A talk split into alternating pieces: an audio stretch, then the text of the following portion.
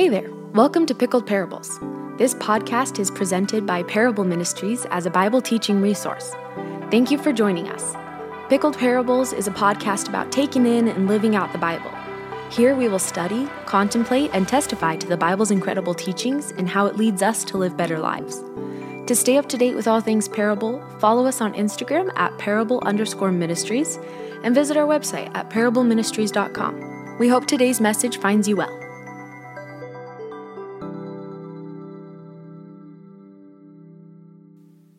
Hey everyone, my name is Jesse. I uh, help teach here occasionally. I'm glad to be back with you. I want to start today by bragging about my buddy Daniel. Daniel is probably the coolest guy you could ever meet. He's an accomplished woodworker. He makes beautiful, beautiful uh, works of art. He's an intellectual thought provoker. I love our conversations. And he's an adventurer who's always prepared for the unexpected events of life. When we were kids, a good friend of ours lived along the Willamette River in Oregon. And we grew up playing in, swimming in, and floating down this river. Now, the thing about the Willamette is that it's a, a nasty, somewhat disgusting waterway. But I have fond memories of our times there. We were basically river rats. At certain points within the river, it has fairly strong currents. So it requires a degree of cautiousness while playing in it. My buddy Daniel thought it would be a fun feat to swim across the river and then swim back. Now, the Willamette, it's, it's not a small river. And as I look back at the idea, you know, it, it probably wasn't the smartest idea, but we've done stupider things, and if anyone could do it, Daniel was the guy. As Daniel started across the river, the first thing we noticed was the current sweeping him away. He wasn't going across the river so much as he was going with the river at a slight angle. We realized that Daniel was going to end up so far downstream that he'd have to walk back upstream on the other side in order to swim back. This was probably the moment that we first learned about how to navigate currents. Now, we were all pretty good swimmers. Uh, our childhoods were steeped in rivers and oceans and swimming pools. We, we were all well aware of how to operate and conserve energy while swimming. And so, as Daniel swam, he did a great job. He made it across. He walked back upstream past where he had originally started, so that when he swam back, he would end up kind of near where we were we, we were surprised. We were so surprised by just how far the river had carried our beloved friend. Daniel was the strongest of us. If anyone could have done it, it was Daniel. But we just were not expecting how far the current took him. Now, I share this story because it is symbolic of how we navigate the current of culture. The atmosphere in which we live in influences us beyond our conscious comprehension. No matter how hard a person tries to fight it, they will be moved by the current of culture. Now, each culture is like its own river. Sometimes those rivers will meet together and mix, other times these rivers do not. As we read through and interact with the Bible, it is important to remember that the original audience swam in a different historical culture than where we are at currently. However, there are still applications that we can draw from from their situations that can help us in our own situations. The Bible is also unique in that it is the written Word of God and that God partnered with people in order to share the revelation of God's desire for mankind's redemption. It's beautiful. The Bible is the ultimate testament of God's desire to have restored relationship with people. As we have seen so far in the book of 1 Peter, it is because of this good gospel that we are acknowledged as exiles and sojourners in the world that we live in. This truth soars beyond any and every human culture. It is because of the gospel and the adoption that we have received through Jesus Christ, that we are redeemed and brought into the family of God. Given to us as a seal, an advocate, is the indwelling of the Holy Spirit, who then works in us and with us to renew our minds and align our desires with the will of God. Christ has been exalted, and he now sits at the right hand of the Father, serving as our great high priest. He is the Prince of Peace, and one day will return to this dusty globe to formally claim rule and bring about the full establishment of the kingdom of God. As we wait for this glorious day, we are instructed to partake in this world as exiles and sojourners, bringing in and presenting glimpses of our Father's kingdom. Through the indwelling of the Holy Spirit and through our commitment to the teachings of Jesus, we are to be royal representatives to those around us. The idea, as could be explained through our introductory metaphor, is that the atmospheric river of God's kingdom touches down like raindrops into the domain of man. Peter says we are a chosen race, a royal priesthood, a holy nation, a people for his own possession, that we may proclaim the excellencies of him who called us out of darkness into his marvelous light. He says, Once you were not a people, but now you are God's people. Once you had not received mercy, but now you have received mercy. This statement echoes back to the prophet Hosea, who wrote this almost word for word to the people of Israel. The nation of Israel entered into a holy covenant with God long ago, committing to a partner relationship and serving as a light on the hill. It was through the people of Israel that Jesus first entered this world as an incarnate man. Now, through the work and ministry of Jesus Christ, God's kingdom representatives are dispersed across the globe among every people and every tribe. We are a royal priesthood, a holy nation, united by our faith in Christ and empowered by the indwelling Holy Spirit. However, as we continue to live in this world, we are constantly engulfed in our cultural rivers. Like a fish in water, we are so accustomed to the norms and practices around us that we are continually being swept away by the current of our culture. So the question arises how do we live as children of God in the kingdom of man? Peter and everyone who assisted in the construction of this epistle was moved by the Holy Spirit to address this concern. As we saw in the last episode, Peter addressed the specific aspect of living under worldly kings and rulers in a God honoring way. What we saw was a respectful uplifting of cultural norms, uh, submission to those in authority, with a subtle reminder that God was the ultimate authority who even sets in place those who would rule. Peter affirmed and held high the station of political rulers while subverting their claim to divinity. Even emperors sat below the authority of God. Peter's focus then led to the exhortation of representative living, living in a way that would point people to the Lord. In today's passage, Peter continues by directing our attention towards a major component of the original audience's culture household conduct. Within the Greco Roman world, the relationships between husbands wives, and slaves were seen as the bedrock of social structure. Similar to what we saw in the earlier verses, Peter offers understanding to the cultural norms while subverting them with godly wisdom. Let's take a look at the first example. This is 1 Peter chapter 2 verses 16 through 20.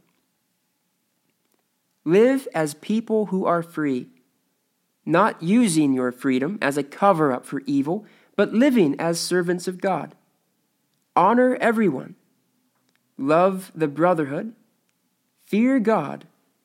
Honor the emperor. Servants, be subject to your masters with all respect, not only to the good and gentle, but also to the unjust. For this is a gracious thing. When mindful of God, one endures sorrows while suffering unjustly. For what credit is it if, when you sin and are beaten for it, you endure? But if, when you do good and suffer for it, you endure, then this is a gracious thing in the sight of God. Peter's words lift up and esteems the household servant by recognizing their humanity, by recognizing their free will to choose, and then by affirming them with encouragement to honor the Lord and to serve as representatives of his kingdom. As you can imagine, servants at this time did not hold a high status in this culture. Yet, with tactful instruction, Peter manages to offer dignity to household servants while keeping the culture they lived in in full perspective. Listen again to Peter's viewpoint. Live as people who are free, not using your freedom as a cover up for evil, but living as servants of God.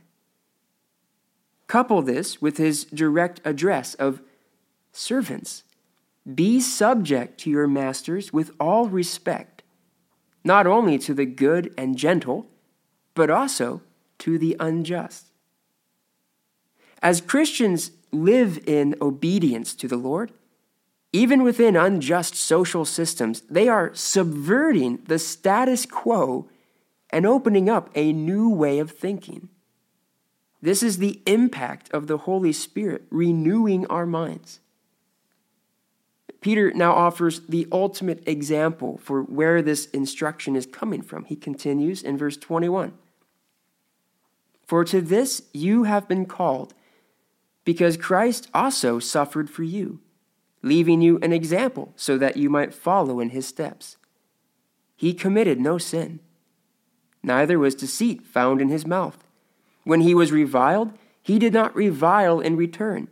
When he suffered, he did not threaten but continued entrusting himself to him who judges justly. He himself bore our sins in his body on the tree, that we might die to sin and live to righteousness. By his wounds you have been healed. For you were straying like sheep, but have now returned to the shepherd and overseer of your souls. Following the example of Christ, we can live as people who are free because through Christ we have been set free. But within our freedom, we must willingly submit ourselves to the Lord as servants. This main point is thus carried to each part of the Greco Roman household.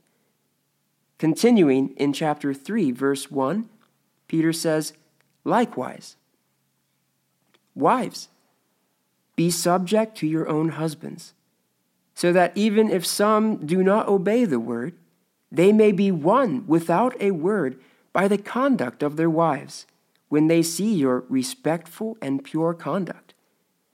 Do not let your adorning be external, the braiding of hair, the putting on of gold jewelry, or the clothing you wear. But let your adorning be the hidden person of the heart with the imperishable beauty of a gentle and quiet spirit, which in God's sight is very precious. For this is how the holy women who hoped in God used to adorn themselves, by submitting to their own husbands, as Sarah obeyed Abraham, calling him Lord. And you are her children, if you do good and do not fear anything that is frightening. Now, from what I understand, in Greco Roman society, it was expected that the wife would follow the leadership of her husband, or who served as the head of the house. This included having the same friends that he had and worshiping the same God he worshiped. If the wife were to develop a friend group, say a church, outside of her husband and worshiped a different God than her husband, then she would be seen as rebelling against the household structure. Historian and theologian Karen Jobes writes The very fact that a woman would adopt any religion other than her husband's violated the Greco Roman ideal of an orderly home. Because prosperity and well being were seen as dependent on religious forces, disorder in the home was a threat not only to the family, but to society. Christians were frequently blamed as the cause of public calamity because they introduced a new God, upsetting the status quo of the empire. Bearing this in mind as we review Peter's instructions, his statements now seem to have more weight. Likewise, wives, be subject to your own husbands, so that even if some do not obey the word, they may be won without a word by the conduct of their wives when they see your respectful and pure conduct. Peter's instruction is based around the idea of wives becoming a witness to their husbands. Rather than leaning into the idea of rebellion, wives are encouraged to follow their social customs with a new mindset. The goal of this representative living is to win their husbands to the Lord. This is an evangelistic motive. Rather than fighting the current of culture, Peter offers the strategy of using the current to achieve their goals. Do not let your adorning be external, the braiding of hair, the putting on of gold jewelry, or the clothing you wear. But let your adorning be the hidden person of the heart with the imperishable beauty of a gentle and quiet spirit, which in God's sight is very precious. For this is how the holy women who hoped in God used to adorn themselves, by submitting to their own husbands, as Sarah obeyed Abraham, calling him Lord.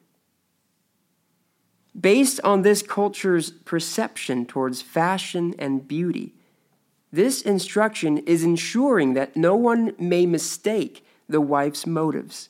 The ornate braiding of hair, the flashy jewelry, and the nice clothes, they were seen as upper class and very valuable.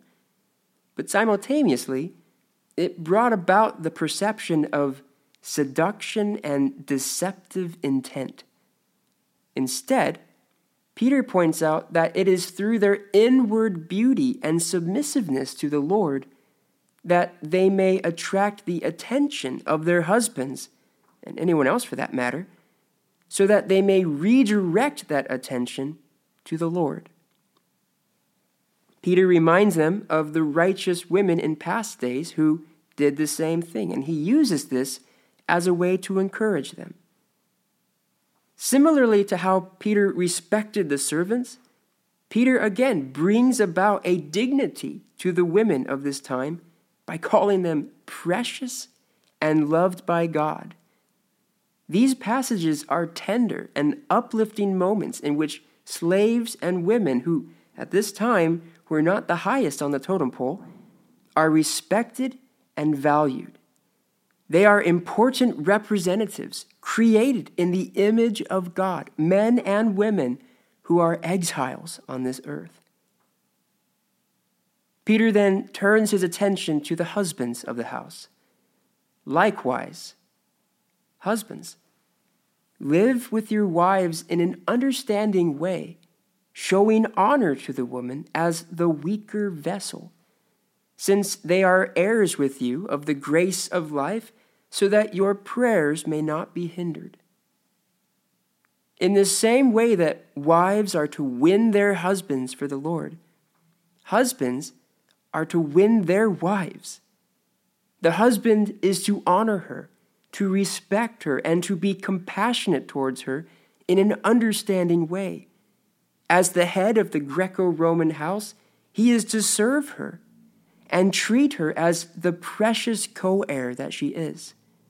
He is to use physical strength and his social standing to protect and honor his weaker wife. He is to lead with understanding and respect. Rather than fighting the current of culture, Peter offers the strategy of using the current to achieve our heavenly inspired goals. No matter what our cultural situation is, we can use it as a witness for the Lord.